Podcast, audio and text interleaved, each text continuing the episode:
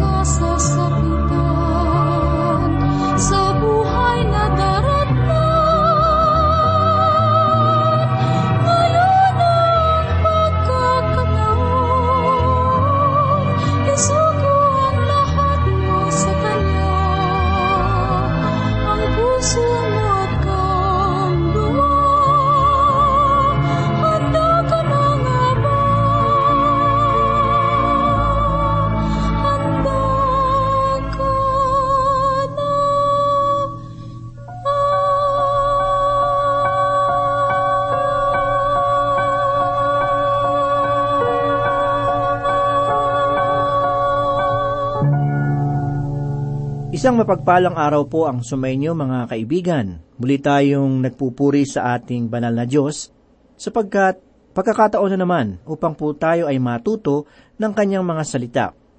Ako po si Pastor Dana Bangko. Samahan ninyo ako sa ating pag-aaral ng salita ng Diyos. Magpatuloy po tayo sa pag-aaral ng pahayag ni Propeta Obadias. Ang pagbubulay po natin ay iikot sa unang paksa na may kaugnayan sa pagwasak sa bayan ng Edom. Ang ikalawa ay tungkol sa bayan ng Israel at sa huli ay mga bayan na mangyayari kapag dumating ang makatwirang pinuno. Nais ko kayong bigyan ng ilang karagdagang kaalaman tungkol sa bayan ng Edom sapagkat dito iikot ang malaking bahagi ng ating pagbubulay. Ang pangalang Edom ay isa pang tawag kay Iso na nakipagpalit ng kanyang pagiging panganay sa kanyang kapatid na si Jacob sa pamamagitan ng isang pagkain. Sa lugar ng Edom, naninirahan ang mga lahi na mga nagmula kay Iso. Mahalaga na ating malaman na ang Diyos ay hindi maaaring pigilan ng anumang bagay o tao sa kanyang mga layunin at plano. Ang bagay na kanyang ginawa at gagawin pa sa bayang ng Edom ay ayon sa kanyang kalooban. Muli po ay ating ihanda ang ating mga puso at isipan sa pakikinig sa mga pahayag ng Diyos na ibinigay kay Propeta Obadias. Hahanguin po ito mula ikalabing lima hanggang ikadalawamput isang talata. Nais kong bigyang pamagat ang ating pagbubulay ngayon na ang malaking kapahamakan ng idom. Basahin po natin ang ipinahayag ni Propeta Obadias sa ikalabing limang talata. Sapagkat ang araw ng Panginoon ay malapit na laban sa lahat ng mga bansa. Kung ano ang iyong ginawa, ay siyang gagawin sa iyo. Ang iyong gawa ay babalik sa iyong sariling ulo. Ipinahayag sa bahagi ng talata na ating nabasa ang mga katagan na sapagkat ang araw ng Panginoon ay malapit na. Nais kong ipaalaala na ang mga kataga na araw ng Panginoon ay pahayag na sumasaklaw sa mahabang panahon na magsisimula sa panahon ng dakilang kapighatian. Tayo ay nabubuhay ngayon sa panahon ng biyaya ng Panginoon. Ang binibigyang diin ngayon ay ang banal na Espiritu na nagpapaliwanag sa atin ng mga bagay ukol kay Heso Kristo. Matapos kunin ang mga mananampalataya o ang simbahan sa sanlibutan magsisimula ang araw ng Panginoon at magsisimula ito sa pamamagitan ng kadiliman at paghuhukom sa panahon ng dakilang kapighatian. Matapos ang nakapangingilabot na panahong ito, ang araw ng katwiran ay mangingibabaw na mayroong taglay na kagalingan at hudyat ito ng muling pagparito ni Yeso Kristo sa sanlibutan upang itatag ang kanyang kaharian. Kapag pumarito ang Panginoong Heso Kristo upang itatag ang kanyang kaharian, ay magkakaroon ng paghatol sa mga bansa na inilarawan ng ating Panginoong Heso Kristo sa ikadalawamput limang kabanata ng pahayag ni Mateo mula 31 hanggang 35 talata. Kapag dumating na ang anak ng tao na nasa kanyang kaluwalhatian, nakasama niya ang lahat ng mga anghel, siya uupo sa trono ng kanyang kaluwalhatian at titipunin sa harapan niya ang lahat ng mga bansa at kanyang pagbubukod-bukurin ng mga ito na gaya ng pagbubukod-bukod ng pastol sa mga tupa at sa mga kambing.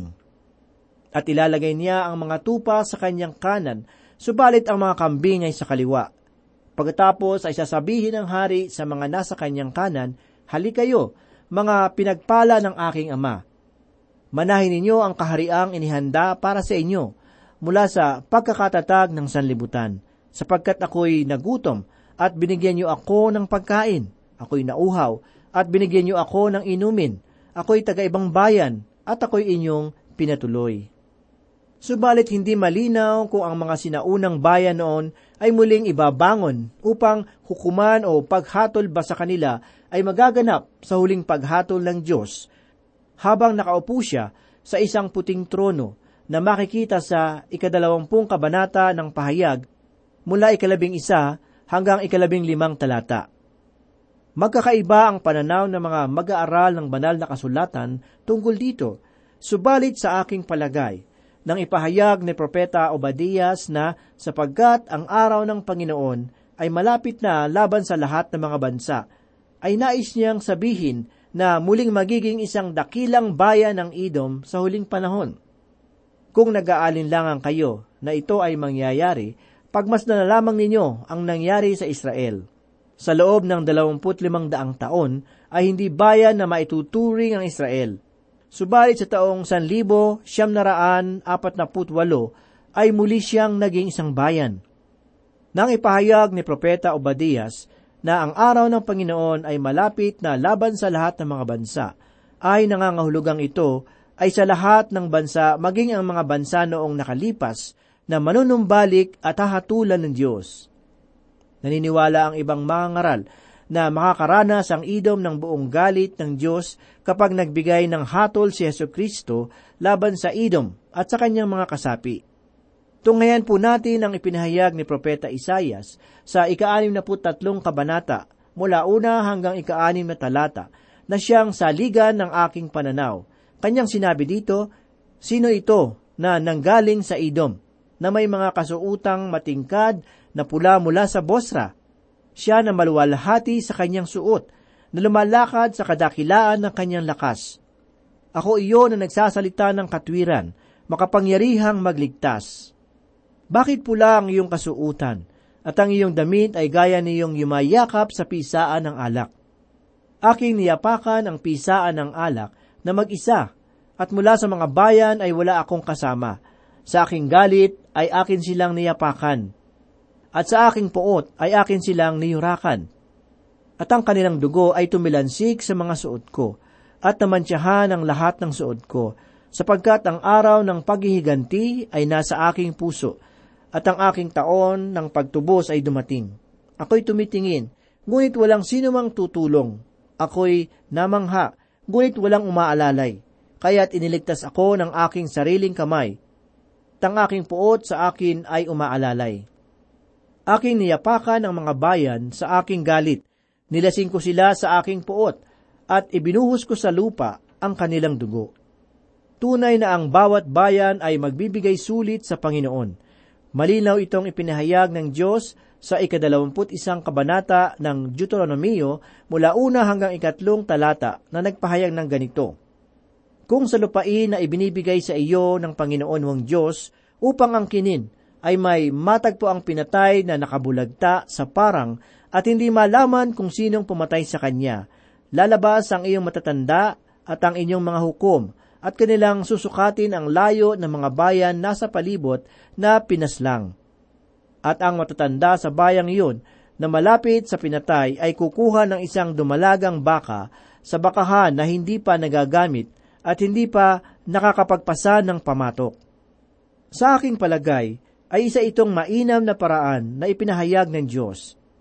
Nag-uusap-usap ang mga mananampalataya tungkol sa kanilang pagiging mamamayan sa kalangitan at tunay na ang ulo ng simbahan na si Yeso Kristo ay naroon ngayon sa kalangitan – Subalit ang paa ng simbahan ay narito sa sanlibutan. Ang mga mananampalataya ay mayroong responsibilidad bilang isang mamamayan ng kanilang bayan kung saan sila kabilang. Sinasabi ng ilan na ang politika ay napakarumi na walang sinumang mananampalataya ang maaring dito ay makilahok. Subalit ako ay naniniwala na ang isang tunay na mananampalataya na handang manindigan sa kanilang pananampalataya ay maaaring gamitin ng Diyos sa paglilingkod sa bayan. Tandaan natin na mayroong pananagutan ng ating bayan sa Diyos at kabahagi tayo nito.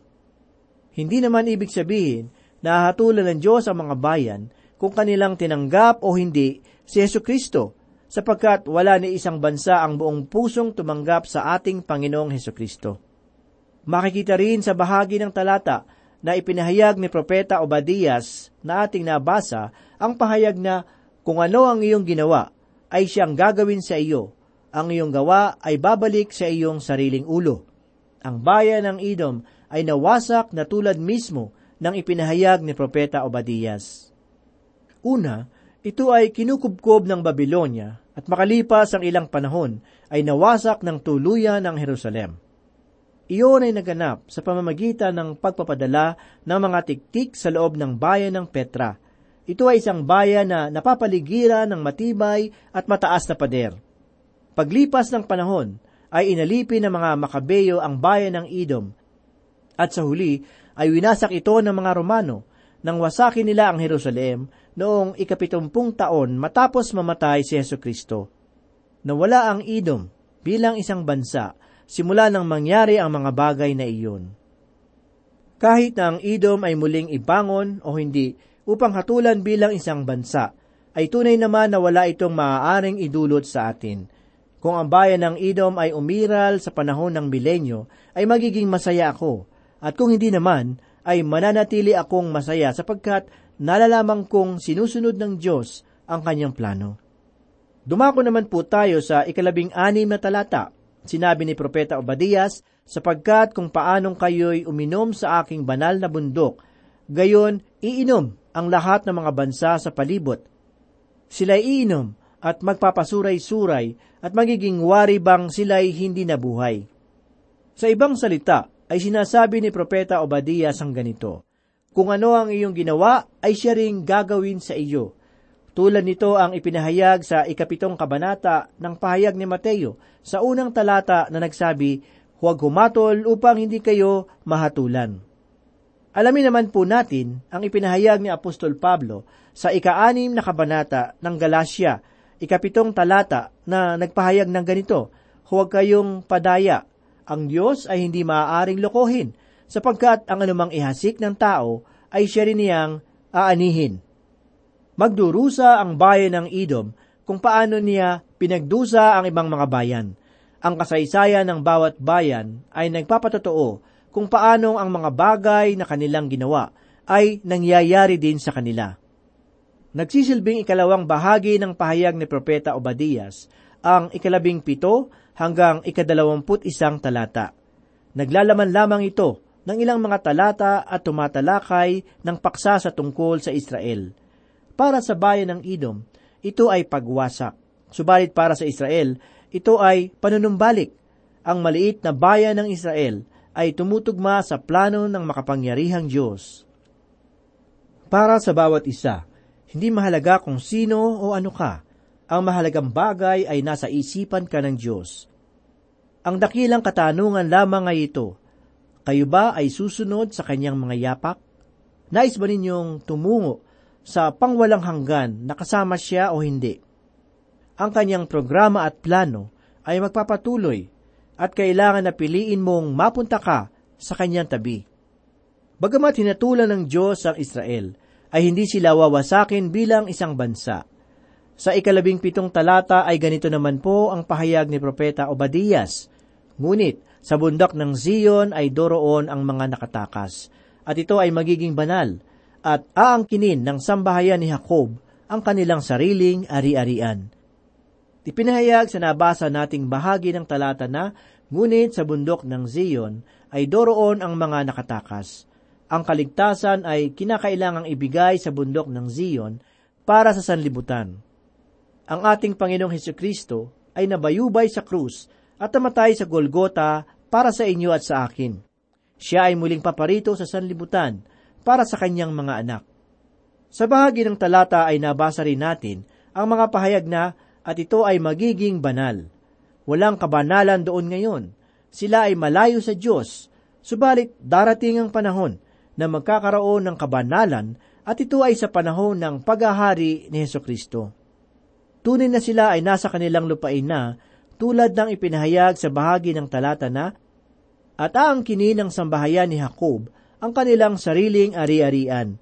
Sila ay bumalik sa kanilang lupain subalit hindi pa sila nanunumbalik sa Panginoon. Kaya't ang bunga nito ay ang hindi nila paghawak sa kanilang mga ari-arian. Alamin po natin ang ipinahayag ni Propeta Obadias sa ikalabing walong talata. At ang sambahayan ni Jacob ay magiging isang apoy. Ang sambahayan ni Jose ay isang liyab. Ang sambahayan ni Iso ay dayami, at sila'y kanilang susunugin, at sila'y tutupukin at walang malalabi sa sambahayan ni Iso sapagkat sinabi ng Panginoon. Mga kaibigan, magkakaroon ng sukdulan at huling paghatol kay Iso. Ako ay naniniwala na ang ipinahayag na sambahayan ni Iso ay isang kaharian na hindi makakapasok sa pangwalang hanggang sanlibutan na magiging kaharian ng ating Panginoong Heso Kristo. Ano ba ang makahadlang upang hindi tayo makaparoon? Ito ay ang pagmamataas ng ating mga puso, ang pag-uugali na nag-aakalang kaya nating mamuhay na wala ang Diyos. Kaibigan, nasa iyo ang pagpapasya kung mamumuhay ka na hindi kasama ang Diyos. Kung ikaw ay mamumuhay na hindi kasama ang Diyos, ay hindi lamang ito pangkasalukuyan, kundi hanggang sa pangwalang hanggan. Pakinggan naman po natin ang ipinahayag ni Propeta Obadias sa ikalabing siyam na talata. Silang nasa Negeb ay mag-aangkin ng bundok ng Iso, at silang nasa Shefela ay ang lupain ng mga Filisteo, at kanilang aangkinin ang lupain ng Ephraim, at ang lupain ng Samaria, at aangkinin ng Benjamin ang Gilead. Ang mahaging timog ng Huda ay magpapalawak ng nasasakupan upang mapanghawakan ang bundok ng Iso. Ang mga nasa kanluran naman ay mapapasama maging ang bayan ng mga Pilisteo ang mga pahayag naman na at kanilang aangkinin ang lupain ng Ephraim at ang lupain ng Samaria ay tumutukoy sa hilagang kaharian na muling magiging isang bayan. At ang kasama naman ng Benjamin ay ang Gilead na nasa silangang baybayin ng Ilog Hordan. Ganito naman po ang ipinahayag ni Propeta Obadias sa ikadalawampung talata. Ang mga bihag sa hala na kabilang sa bayan ng Israel ay mag-aangkin ng Penisya hanggang sa Sarefta, at ang mga bihag ng Jerusalem na nasa Separad ay aangkinin ang mga bayan ng Negeb. Ang Sarepta ay paitaas sa hilaga na nasa pagitan ng Tiro at Sidon sa Lebanon. Maninirahan ng mga Israelita sa lupain na ipinangako ng Diyos sa kanila. Ipinangako ng Diyos kay Abraham ang isang napakalaking lupain na ang sukat ay tatlong daang libong milya kwadrado. Ipinahayag naman ni Propeta Obadayas sa ikadalawamput isang talata ang ganito, At ang mga tagapagligtas ay aahon sa bundok ng Zion upang hatulan ang bundok ng Iso, at ang kaharian ay magiging sa Panginoon. Ang salitang tagapagligtas ay dapat na isalin bilang tagapagpalaya. Sa bahagi na talata na ating nabasa ay ipinahayag na at ang kaharian ay magiging sa Panginoon. Ang Diyos ay kumikilos ngayon nang walang anumang balakid at pag-aalinlangan upang tuparin ang kanyang layunin at iyon ay ang pagtatatag ng kanyang kaharian sa bundok ng Zion. Ipinahayag ni Propeta Ezekiel sa ikadalawamput isang kabanata, talatang ikadalawamput pito ang ganito, Aking wawasakin. Wawasakin, wawasakin ko ito. Walang maiiwang bakas nito hanggang sa dumating ang may karapatan at aking ibibigay sa kanya. Ipinahayag ni Propeta Ezekiel na kanyang yayanigin ang mga bansa hanggang dumating ang may karapatan na mamuno sa sanlibutan. Walang makapipigil sa plano ng Diyos. Walang anak ni Iso o anumang hayop ang makapipigil sa Kanya. Walang sinumang mapagmataas na tao ang makapagpapaurong sa layunin ng Diyos. Patungo ang Diyos ngayon sa tagumpay. Ang kaharian ay sa Panginoon. Tanging ang Panginoon ang makapagpapatingala ng ulo ng mga taong nakatungo na tulad ng mga hayop ni hindi lamang nagawa ng ebolusyon na iangat ang ulo ng mga tao sa sanlibutan. Pagmasdan ninyo ang ating sanlibutan na hinubok ng hindi makajos na filosofiya. Ang nakamamatay na laso ng materialismo ay siyang maghahatid ng paghatol sa atin ng Diyos. Ipinahayag ng Diyos na kahit ikaw ay maitanyag o maitaas, ay ibabagsak pa rin kita. Subalit kanya ring ipinahayag sa pamamagitan ng bibig ng tagapagligtas na matatagpuan sa ikalabing dalawang kabanata ng sulat ni Juan sa ikatatlumput dalawang talata. Ganito po ang sinabi, At ako, kapag ako'y itinaas na mula sa lupa, ang lahat ng mga tao ay papalapitin ko sa aking sarili. Anong daan ang inyong tatahaking kaibigan? Ito ba ay daan ng pagmamataas, kawalang paniniwala at paghihimagsik? Tandaan ninyo, na nilikha tayo ayon sa wangis ng Diyos. Kailangan mong isantabi ang pagmamataas at lumapit sa iyong tagapagligtas sapagkat maaari kanyang itaas. Ang dahilan ng pagparito ni Heso Kristo sa sanlibutan ay hindi upang magbigay ng kabigatan sa tao, kundi ang inialok niya ay kaligtasan sa lahat ng taong tumanggap sa Kanya. Ayon sa sulat ni Lucas, sa aklat ng mga gawa sa ikaapat na kabanata mula ikasampu hanggang ikalabing dalawang talata ang ganito. Dapat malaman ninyong lahat at ang buong sangbahayan ng Israel na nakatayo ang taong ito sa inyong harapan na walang sakit sa pangalan ni Heso Kristo na taga Nazaret, na inyong ipinako sa krus at binuhay ng Diyos mula sa mga patay. Ito si Jesus, ang bato na itinakwil ninyong mga tagapagtayo ang siyang naging batong panulukan. Walang kaligtasan sa kanino paman, sapagkat walang ibang pangalan sa ilalim ng langit na ibinigay sa mga tao na ating ikaliligtas. Kaibigan, ang kaligtasan ay hindi magagawa sa pamamagitan ng iyong sariling lakas at maaaring bilhin ng salapi. Ito ay kusang loob na ibinigay ni Heso Kristo sa lahat ng mga tao na bukas ang puso sa pagtanggap nito. Walang pangalan sa ilalim ng langit na ibinigay sa atin upang tayo ay maligtas, kundi sa pangalan ni Jesus.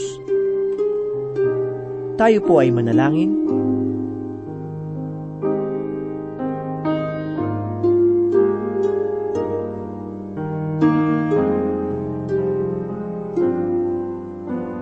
Salamat muli, Panginoon, sa iyong mga banal na salita. Ito ay naging pagpapala sa amin sa oras na ito. At ito ay naging kabusugan ng aming mga kaluluwa. Salamat dahil ikaw ang aming dakilang tagapagligtas. Dinadalangin namin ang aming mga kaibigan at tagapakinig na patuloy na sumusubaybay sa programang ito. Aming hinihiling ang kagalakan at maging ang tibay nawa sa kanilang pananampalataya. Ito po ang aming samot dalangin sa pangalan ni Jesus. Amen. lumalapit sa'yo Idinudulog ang bawat puso upang iyong pagharian